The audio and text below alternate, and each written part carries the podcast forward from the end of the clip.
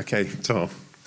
Yeah, so uh, sometimes Kath and I go teaching together, and um, it hasn't it has been known that we've disagreed in front of whoever we're teaching or talking about. But when they find out we're married, they think, "Oh, that's all right then." it's when they're not sure that we're actually related to each other they, they get worried about us arguing. Anyway, okay, so this is week two of leaving Babylon, and um, as Kath said, it's about leaving things we need to leave as a church. Uh, and obviously the church is made up of us all, of individuals. Last week was more about individual approach. This is about us corporately. I want to read the passages that got me into this in September, um, which I read the same morning, which is what first started me thinking about it all. The first was from Isaiah 48. Leave Babylon, flee from the Babylonians. Announce this with shouts of joy and proclaim it. Send it out to the ends of the earth and say, The Lord has redeemed his servant Jacob. They did not thirst when he led them through the deserts. He made water flow for them from the rock. He split the rock and water gushed out. And then Revelation 18, there's a warning to escape Babylon's judgment. It says, Then I heard another voice from heaven say, Come out of her, my people, so that you will not share in her sins, so that you will not receive any of her plagues. For her sins are piled up to heaven, and God has remembered her crimes. And as I read those two that morning, the sense for me was that actually we can and should leave Babylon we are free to go because of what Jesus has done and flee the doomed city. And much has been written about the church in the West being, in sense, in exile, um, dominated by a foreign culture in a place we don't want to be, particularly the rural church, which is fading away quite quickly. And so, what occurred to me was it's not just that we need to challenge the alien culture that we're in, but in some senses, we need to leave it. We need to get up and change things. Uh, the definition of exile is this when a person or persons are banished from their homeland, city, state, or country, they're said to be sent into exile. And an exiled person or group are refused permission to re enter and may be threatened with death, with death or imprisonment if they do return. An exile is a cultural and spiritual condition where one feels at odds with the dominant values the prevailing cultural ethos. Put simply, people can feel as if they're in exile without ever being cast out of the land. And I think that's our situation. Sometimes you can feel at odds with the prevailing culture, even though we're actually still living in it physically, geographically. And I read these passages, as I said, in, in, it was part of a day that I'd set aside to pray for the national rural scene. It began to get me thinking about the need to not just put up with it, but to try and change it and to, to leave where we can be being compromised and to walk into a new day. It can be different. We're not to accept captivity. So, for us as individuals, it means coming out of the things that are in the prevailing culture that are taffling us up, that are snagging, that are pulling us back, which begins with personal repentance. There can't be any other way, really. So, that's what we talked about a lot last week. We saw that Jesus, in his death and his resurrection, went into exile and came back, was exiled from life, returned to life, and has, by doing so, made it possible for all of us to do the same. So we need each of us to say to God several things, really. And I encourage us to think about this during the season of Lent. First, purify my heart. It's always a good thing to pray. Secondly, ask of God, what of this culture is clinging to me that you want me to be free of individually? And thirdly, what am I carrying that I don't need for my life ahead? Now, the full notes from today and probably last week I'm going to make available through a link through the MailChimp. So, because I'll explain why a bit later on. But I want you all to be able to see all of that. But those three questions are ones I think I'm going to use during that and encourage you to do the same. Okay, can I have the uh, start of that, Nigel, please? Yeah, this is a picture from an old manuscript of people leaving the, deem, the doomed Jerusalem. So that's where we're going to, going to start. Um, when the folks led, left Babylon, um, they left together in groups. This has a corporate aspect to it. It wasn't just about individuals fleeing for their lives, it was a much more planned thing. They didn't leave alone, they went together across the wilderness back home to Jerusalem and to the land of Israel. But when they went back, they didn't return to something as it had always been. They were completely unable to rebuild the temple the way the temple had once been. They couldn't replace everything that they'd left. They, they hadn't been able to go back to some sort of golden age when David or Solomon was king. They couldn't go back to the way things were. They had to go back to a very different thing and rebuild differently. And it's the same for us. We, we have temptations sometimes to go back to a, an imaginary age when everything was all right for the church. We will never go back to that place. We have to go onwards. We have to go to a new future, which prophetically God will put in place for us, which we need to imagine with Him. And when they went back, the exile itself meant they didn't have a temple, they didn't have an ark, they didn't have the rituals or the sacrifices or the leaders or the priests. They had none of those things to prop up their religion anymore, yet they still had to be faithful to God in a foreign land. And when they came home, they tried to rebuild much of what they'd lost, but it didn't always work out. Now, since we began as Threshold nearly 25 years ago, we are in our 25th year. I think we have managed to move away from some of the surrounding cultural compromises. And we have gained a degree of freedom from what I'd call cultural captivity. But I'm not sure we're as free yet as we need to be. We do have, as this church, an amazing freedom to innovate, an amazing freedom to travel where God wants us to. We can change with seasons and context. We've got permission, each of us, to pursue vision. And we've got a great bunch of people to journey with. And I'm uh, just in the last couple of weeks, I've had three really significant people saying to me, "Don't, don't ever underestimate the, the wonderful nature of the freedom you have in Threshold."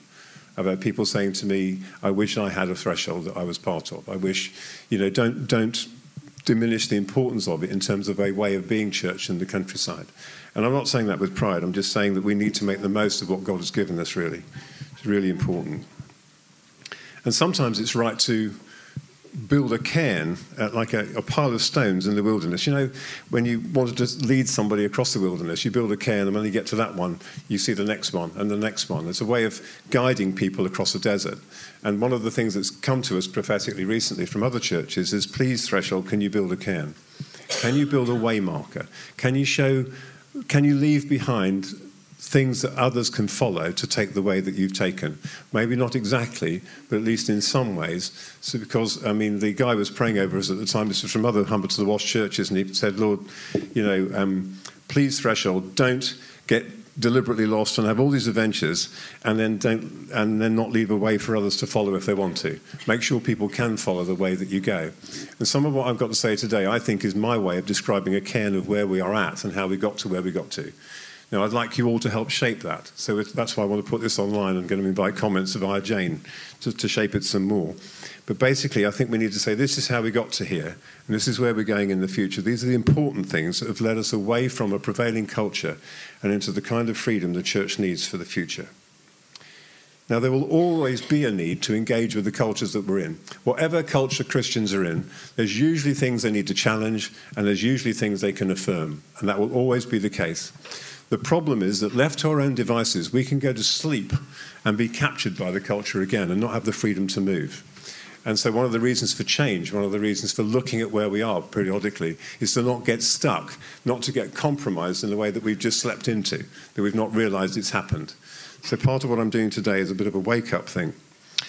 There's a guy called Lesslie Newbigin who I'll read to the beginning of the quote. He said this I don't actually know when he wrote it. It was sometime between 1960 and 1990.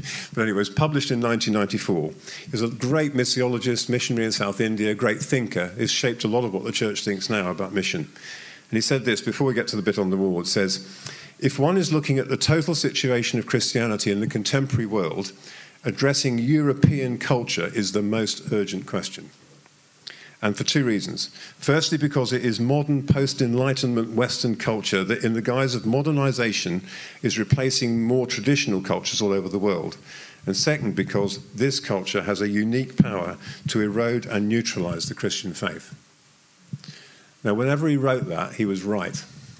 And I think he's still right. Christianity has the hardest time in Western Europe than anywhere else in the world, including Muslim countries including very poor countries in different parts of Africa, including China, where now 10% of the population are Christians. The Chinese authorities are really worried, not just because of the coronavirus, but because there are more Christians than Communist Party members now in China. So, in places where there's repression, like Iran or North Korea, there are vibrant Christian communities. There's lots of vibrant Christian communities in the Middle East where Islam is the dominant thing. In Western Europe, that is not the case. In Wales, less than 1% of people are in any kind of church now. That's in the UK last time I looked, even if they're not very good at rugby at the minute, you know. So. I know, I just said it for my wife's benefit. So, why is this the case? Why is this culture so so erosive? Why is this culture so um, poisonous, toxic towards the Christian faith? Now, I'm going to, what I'm going to look at now are questions, not judgment, okay? So I don't want you to go through these things and think this is what Pete's thinking about some churches. It's not. This is what I want us to avoid. So, can I have that first list of um, cultural things? So, these are things which I see in the culture, and I'm not a culture vulture. There may be things that I don't see. And again, it would be useful for us all to, to add to these. But 10 things I see in the current culture which can compromise Christianity and erode the life of churches. Firstly, there's just plain disbelief, a growing secularism which has increasingly got anti Christian tones. The atheists in the media, particularly, are more and more strident about Christianity now and very keen to portray Christians as bad news in whatever program they can get their hands on. And it's, it's, it's, terrible. It's really undermining. It's not helped by the way some Christians behave. It's really not helped by the sex scandals, the abuse scandals in some of the churches. Really awful. But what's behind this is basically a glorification of man and his thinking and his scientific discoveries. This started with the Enlightenment. That's where the liberal end of the church has come from. It started with the Enlightenment. They thought that man's rationalism is more important than God's revelation. And that's where this has become. That's where it's come from. It's they, you know, in William Farr's school, someone very powerful in that school three years ago wrote in the school magazine that the physical resurrection could not possibly have happened. And she was a chaplain. Okay? So we're not talking about theory here. We're talking about disbelief, secularization, a pulling away from the truth and revelation of the Gospels that's impacting the church, not just secular society. Secondly, structures. Is church about rules, hierarchical authority structures, or is it about life giving relationships? Are we trapped into focusing on how to keep an outdated and flawed system going rather than pursuing life? And I don't ever want Threshold to be in that place. Some of you get fed up with the amount of change we bring about in Threshold. This is a good reason for bringing about change. Sorry, Ed. what we don't ever want to do is get fossilized into structures that become more important than the reason that they're there. We don't want to, it's a bit like a, you know, it's a bit like us spending life focusing on our bones and being really uptight and neurotic about our bones and not actually doing the exercise we need to do to keep our bones healthy. You look at the structures rather than the function. It's not right. What about overregulation? Talk to Gareth later about his adventures trying to become in a place where he can teach in this country. He is absolutely been sick of the regulations at the minute. He went for two days the other day for safeguarding and other kinds of training. He could not believe the amount of regulation that he has to get through to be able to just teach in the UK. And it's driven by fear. A lot of this overregulation is driven by a need to shift responsibility and blame to somebody else and not yourself be accountable. And it's driving away common sense and it's driving away freedom of initiative. It's driving away stuff we need in the life of the church. It's micromanagement, control of behavior, relationships, investment. We don't want that in the church either. Now, don't get me wrong, we need structures. There are things that we need to, I know we need structures. We've got a skeleton, each of us, right? And I know there are things in the life of the church that should be there. Things like safeguarding and insurance and legal and financial responsibility. But in Threshold, and I hope it always will be this way, that's held by a wonderful group of people called the trustees who make sure it happens quietly in the background, serving the chief purpose of the church, which is to see the kingdom of God come. It doesn't become a thing in itself. The financial control of the church, etc., is not the thing that's most visible. What's most visible is the mission of the church, and it should always be that. I'm coming on to money in a minute. Second, fourthly, ethical compromising and shifting morals. I heard Gavin Calver, who's now head of the EA, speak on this recently. He says there's a real danger of universalism coming back into the life of the church, that there's no need for a saviour. And it's muddling up sexual ethics, it's compromising things like the sanctity of life. It's really important that we don't go with the moral shift that's happening in society. Then the money shaped agenda are finances and deadlines driving and shaping mission? Or is mission being shaped by us who are going for it and then God bringing the money that we need to support it? Which way round is it, okay? Are we really trying to serve both God and mammon if money's too, too much in the forefront? Do we act in generosity and sacrifice or in fear and financial insecurity? And again, the wonderful trustees have recently gone out on one to make sure that we can have the staff that we need at the moment, particularly amongst working amongst young people, some of which you saw this morning. The next slide. Thanks, Nigel. Idolatry. Is celebrity culture invading the church? Question. Are we about production or are we about authenticity?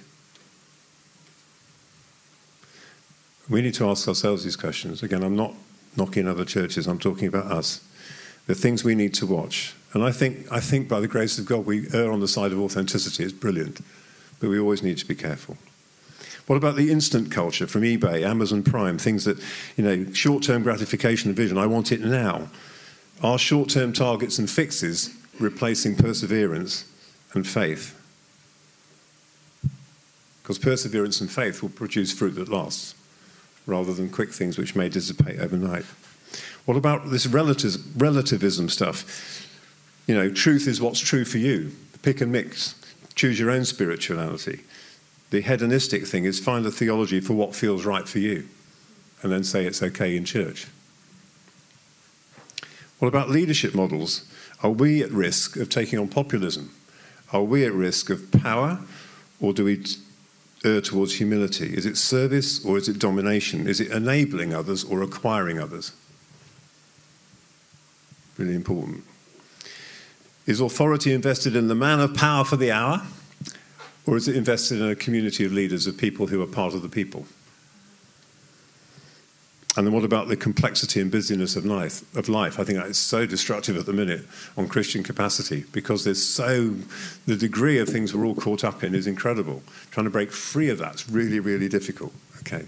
Are we at risk of part time Christianity? Do we have space to be still in the presence of God? Are we going to compartmentalize our lives so that, you know, Christianity is a kind of a tack on, an add on at the end when we've tried to get through the business of everything else we have to do just to survive in this world. And the church culture in rural areas, particularly, is this. If you say church to someone in rural Britain, they will think of a building, they'll think of a vicar, and they'll think of services. And we stand against all of that. It's not about buildings, it's about a community. It's not about services, it's about worship being the whole of life. It's not about a vicar, it's about all of us in ministry and pursuing what God wants.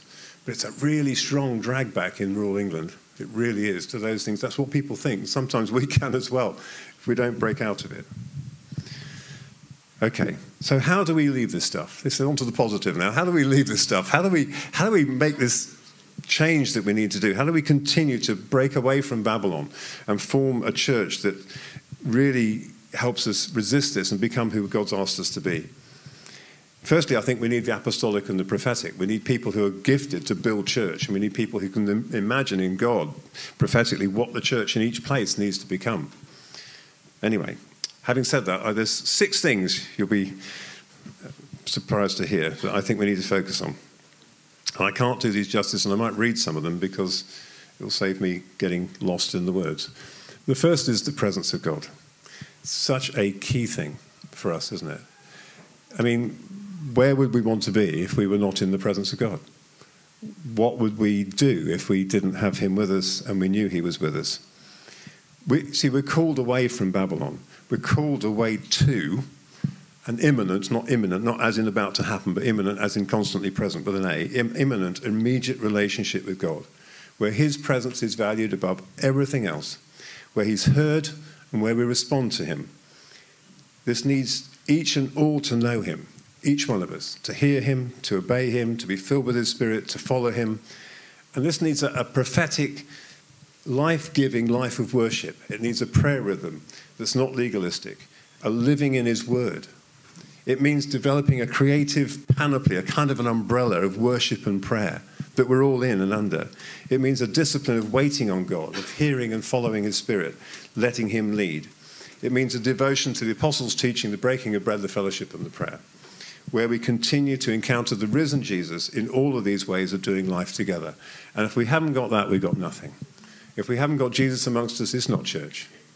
If we haven't got him, if we're not acutely aware of his presence and seek it all the time, then what's the point of being together? That's the first thing, probably the most important. Secondly, the Bible. We're called away from the effects of the Enlightenment and the secularizing pressure of this age back to believing in the living Word of God, the Bible. When I, when I had my crises as before Threshold was born, one of the things I was absolutely determined to do with Paul and others was that the foundation of this church would always be on the scriptures and that we would be that would guide our practice. We're called away from a culture that tries to explain away the miraculous. We're called away from compromises in, in the ethics that God has given us, whether it's to do with relationships or sex or the sanctity of life. We're called away from something which denies the existence of the Creator, denies the death and resurrection of Jesus, denies the need for a Savior in a world where sin isn't even mentioned. We're called away from those things to the reality of what the Bible has revealed to us. We're called away to belief in His Word, to let our lives and church be founded on the truth of Scripture, to challenge the aspects of this culture that are shaped by idolatry, by hedonism, by relativism, and by secularism. They're four of the main things we're facing. I'll go through those again. Idolatry, where it's everything before God. Hedonism, where it's all done for pleasure, for what it feels good.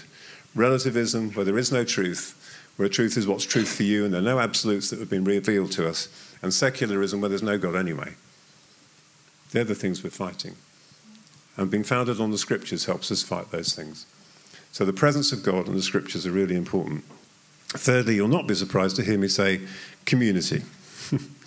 We're called away from Babylon to a way of being together that's about life, not ritual. It's about community, not just attending events, so events can be important. It's about heart, home, and hospitality as the way we do life together, not going to church. It's about belonging to each other in God, a place to be with others and do life with them centered around Jesus. It's not primarily about ritual or hierarchy or structures or regulations or policies.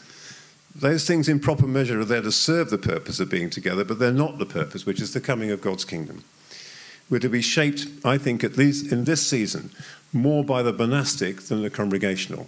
In other words, you do life together rather than turn up just for events. I think both are important, but the way the church is at the minute in the West, I think we need to veer again towards the monastic, a way of being life with a prayerful, regular heartbeat of prayer at the heart of it, worship at the heart of it, creative arts at the heart of it, healing at the heart of it, singing at the heart of it, you know, just mission at the heart of it, doing life together at the heart of it. All that stuff is what it's calling us to. That's not that there weren't difficulties with monasticism in the past, but we've got to do our good version of it now. And our life together will be both domestic and public. So we will be meeting in homes and households, and that's just as important as meeting in the village halls. I'm not saying it's one or the other, it's both. It'll, like the early Acts of the Apostles, it's domestic and public, it's both. And it includes all ages. And what we're called to do is develop communities of the kingdom where people can look at it and say, that's how I want to live. That's where I can ditch these horrible values that I've been subjected to. That's where I can be free to be the Christian I'm called to be or that I want to be, where they see it lived out. The fourth is about journey and movement. We're not called to a static existence. That's what's killing the church. It's got fossilized in however many centuries ago. Many people say that it was Constantine was the problem in the fourth century when he made Christianity the uh, official religion of, of, the, um, of the empire, the Roman Empire. That's when building started.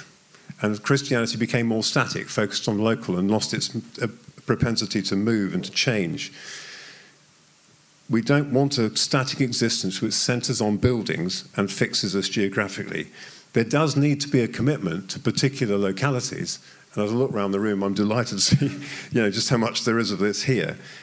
To follow the call of God, but there, and a willingness to be sent to go to be apostolic to new places, creating flow and dispersion is really important. Following the Spirit as He leads across a region and beyond, allowing Him, as if we could stop Him, to bring up springs of life talk a bit more about that in a moment, something Francis has been talking to me about this week.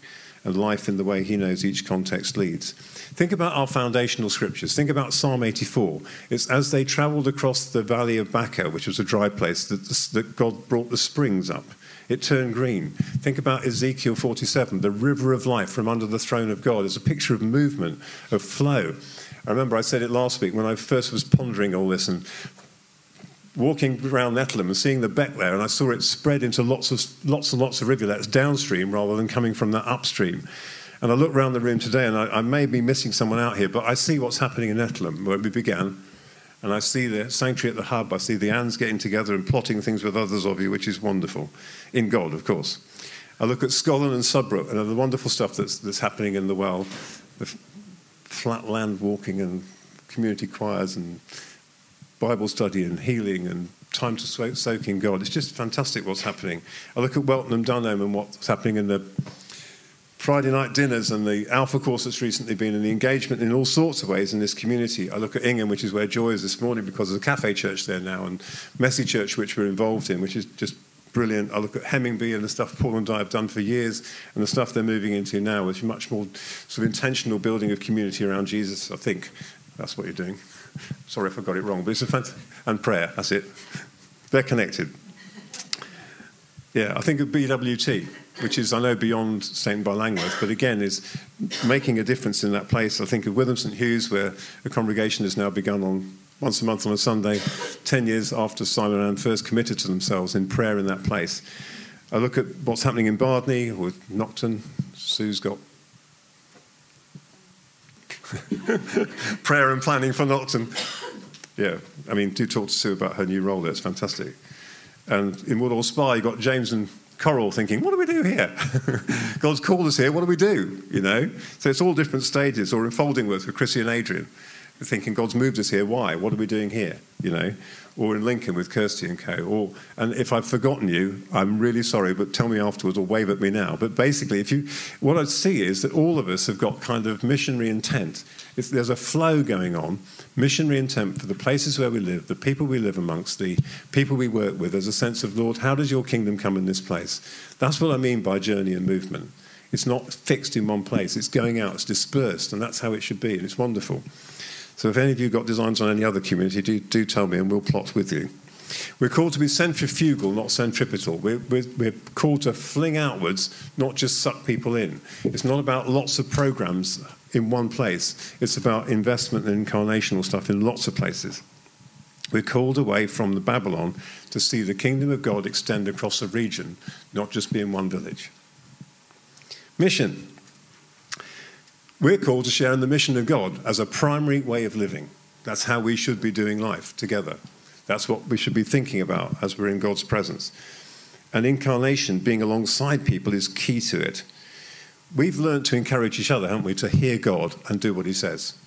I love the kind of culture here where people often come and speak at the front, where there's things that God's been saying to them. I love the culture of us. He's expecting Him to speak to us in the communities where we are. Never lose that. That's the prophetic stuff, which is so important for, for navigating the way ahead. We've learned to encourage each other to do that and support each other's vision. This isn't all about Pete's vision. This isn't all about the leadership's vision. It's all about what is God revealing to each of you in those places. And there's communities I've just gone through, it's about what God's been speaking to you about, not me about, not us about, not the leadership. We're there to support you in it, to help you do it well. It's really important that it's each, each of us involved in this. And the thing about mission, it's not primarily about growing the church. It's primarily about people growing in the knowledge of the love of God. And then God will do with his church whatever he likes. So we're not in it to see the church grow. We're not in it to sort of about numbers and bums on seats. We're not in it for evangelistic targets.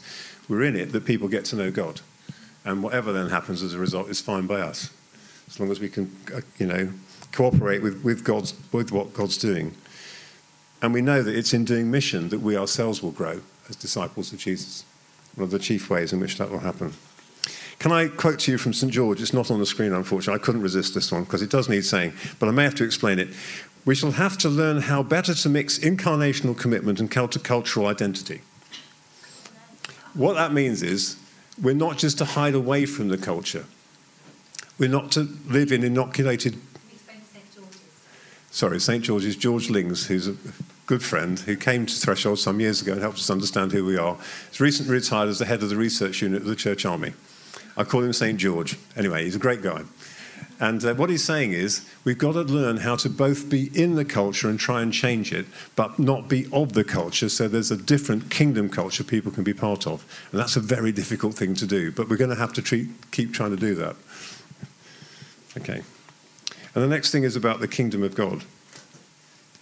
It's really important that we keep focusing on the kingdom of God and look to see all the dimensions of the kingdom in any one place. So, salvation, healing, deliverance, yes, but also social action, creativity, engaging with education, business, sport, politics, and other cultural drivers. It also means caring for the sick, caring for the poor, caring for the destitute, caring for the addicted, caring for the broken, caring for the, the oppressed. So all those things is about the coming of the kingdom. And in any one community, it will look different as God brings things up. What's behind me? Oh, right, okay.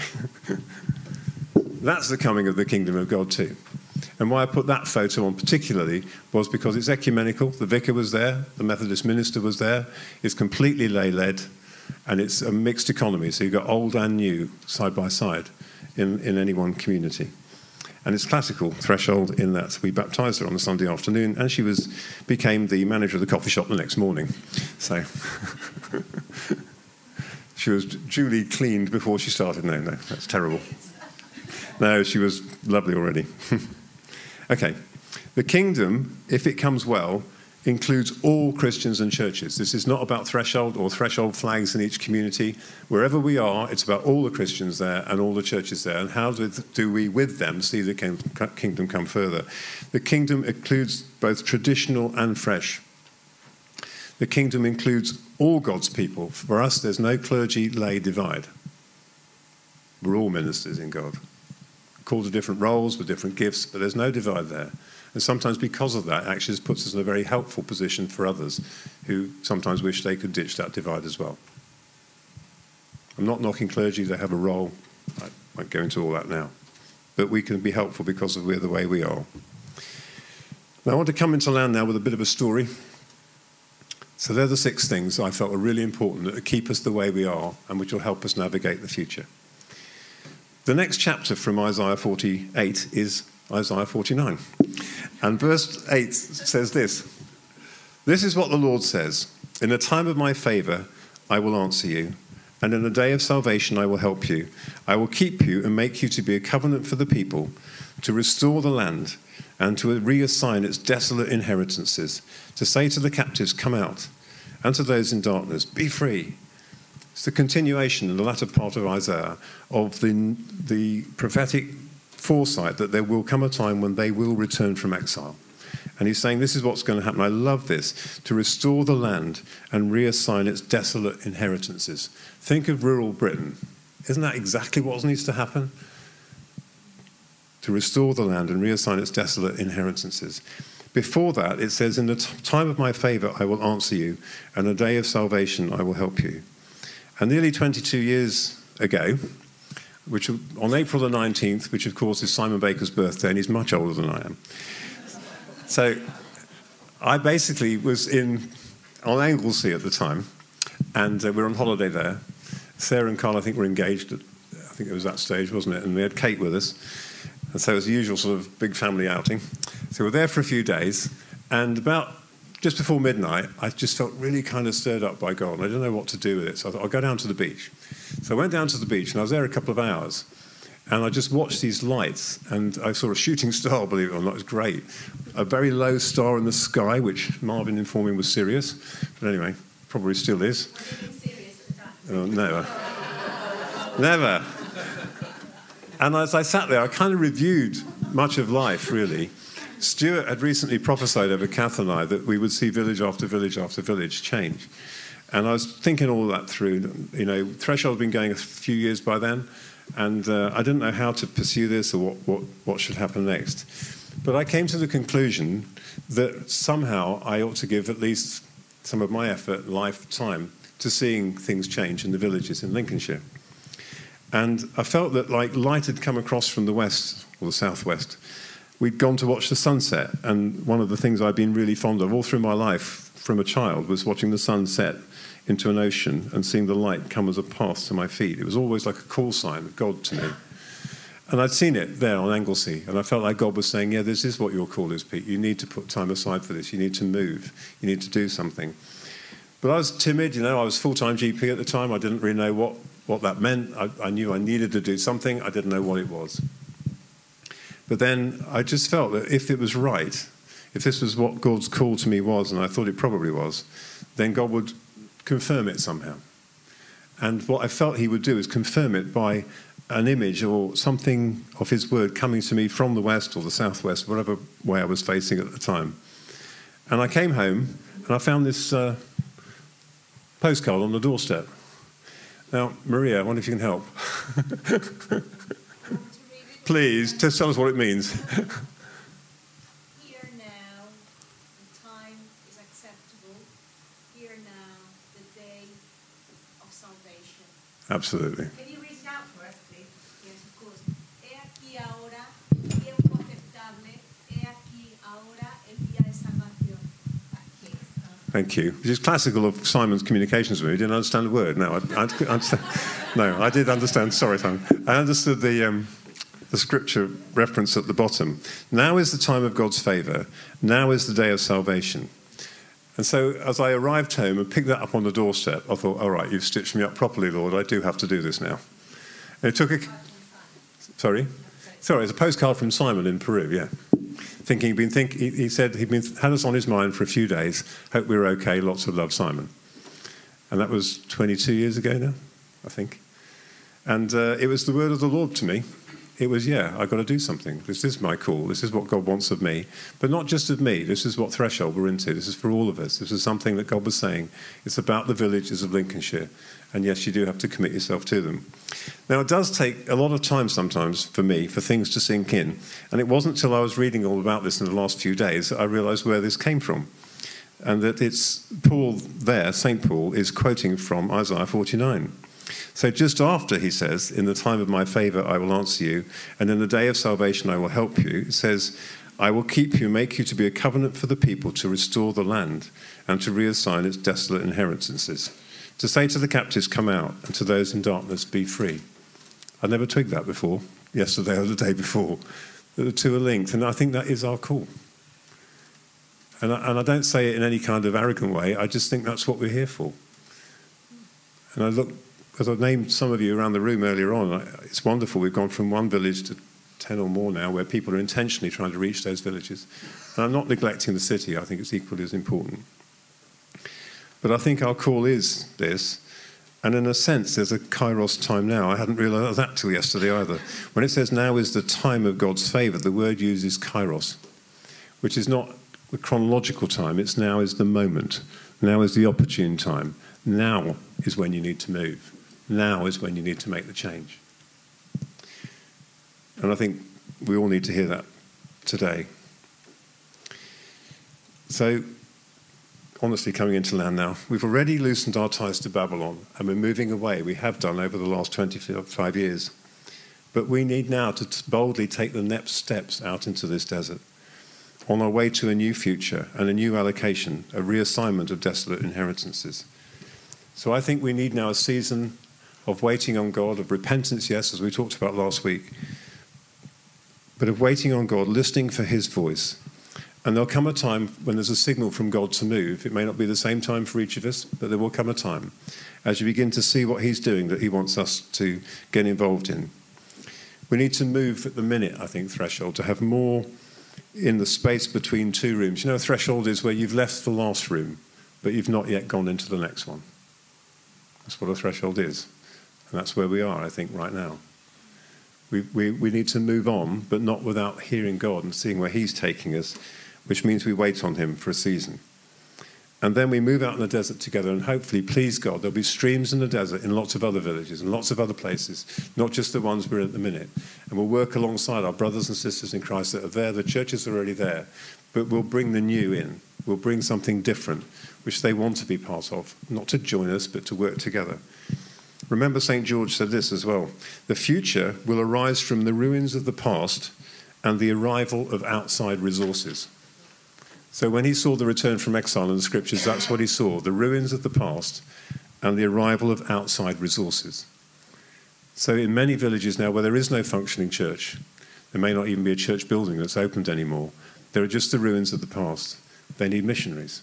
Need people who will make a difference, who will go about life in that village in the way which sees the kingdom of God come, that will pray until something happens, and they see what God's doing and join in I had a correspondence with Francis this week, relatively serious one for us, I think, Francis. and he said it's a bit like spotting what God is doing in terms of bringing up springs in each of these communities and then going with what he's doing. And certainly that's been our experience in Bardney, and I think it's been the experience of many of us here, is we seek him, we wait on him, and then we see something that he's doing. An invitation maybe, something will happen that we'll get involved in. He is bringing springs in the desert. The difference is it's his mission, not ours. We just get the privilege of joining in. So, unlike many of the ways we've behaved in the past, we need to see where he leads and then join in with it. It's very much the same sense of what Adam's been bringing to us with the rewilding. That often, if you take your hands off, God will bring life because He'll bring seed in from outside, or dormant things will spring up in the ground, or things you've taken your hands off will begin to flourish and reproduce. And there is a time when you have to deliberately introduce a keystone species of some kind. And that's fine if we believe that's God and asking us to do it. But a lot of it is about taking our hands off and seeing what God's doing. So we're starting next Sunday on Waiting on God, which Adam's going to kick off. Really important, I think, this particular Lent. I think it's a hinge point. For some of us, it will mostly feel like a, just a normal transition of where we're going on. But I think we need to move from where we have been until we find where we are going. I'm not saying any big structural change. I think we need to keep meeting together on Sundays. We need to keep doing what we're doing in our villages. But there's an attitude somewhere. And this stuff, I think, is like a cairn. It's like a waymarker. It's saying this is where we are at at the moment threshold. And as I say, I want to put this, I'll talk with Jane and get this online. And please do send back to me via Jane any comments you have about this. I think together we need to say this is where we're at you know, you've missed a bit, Pete, or what about this bit? That's fine. Let's, let's just say, let's, let's, this is where we are as Threshold now, so that others can follow if they wish to. But then we move, move on out into a new future in the way we're already headed, and with these six things, which I think are really, really important for us at the minute. Okay? Okay, let's pray. Father, thank you for the way you've led us over 25 years. Thank you for the life giving experience this has been for many of us. We pray that you take us on from here in any way that you wish to. And as we seek you, as we wait on you, as we repent, as we ask for your cleansing, your forgiveness, to be free of baggage we don't need for this journey, then, Lord, fix us in the ways that only you can, so that we can truly honour and respect you, so we can be full of your spirit, founded on your word, building community, building kingdom, being on mission. Lord, help us to do this in the way that you want us to do. Thank you. Amen.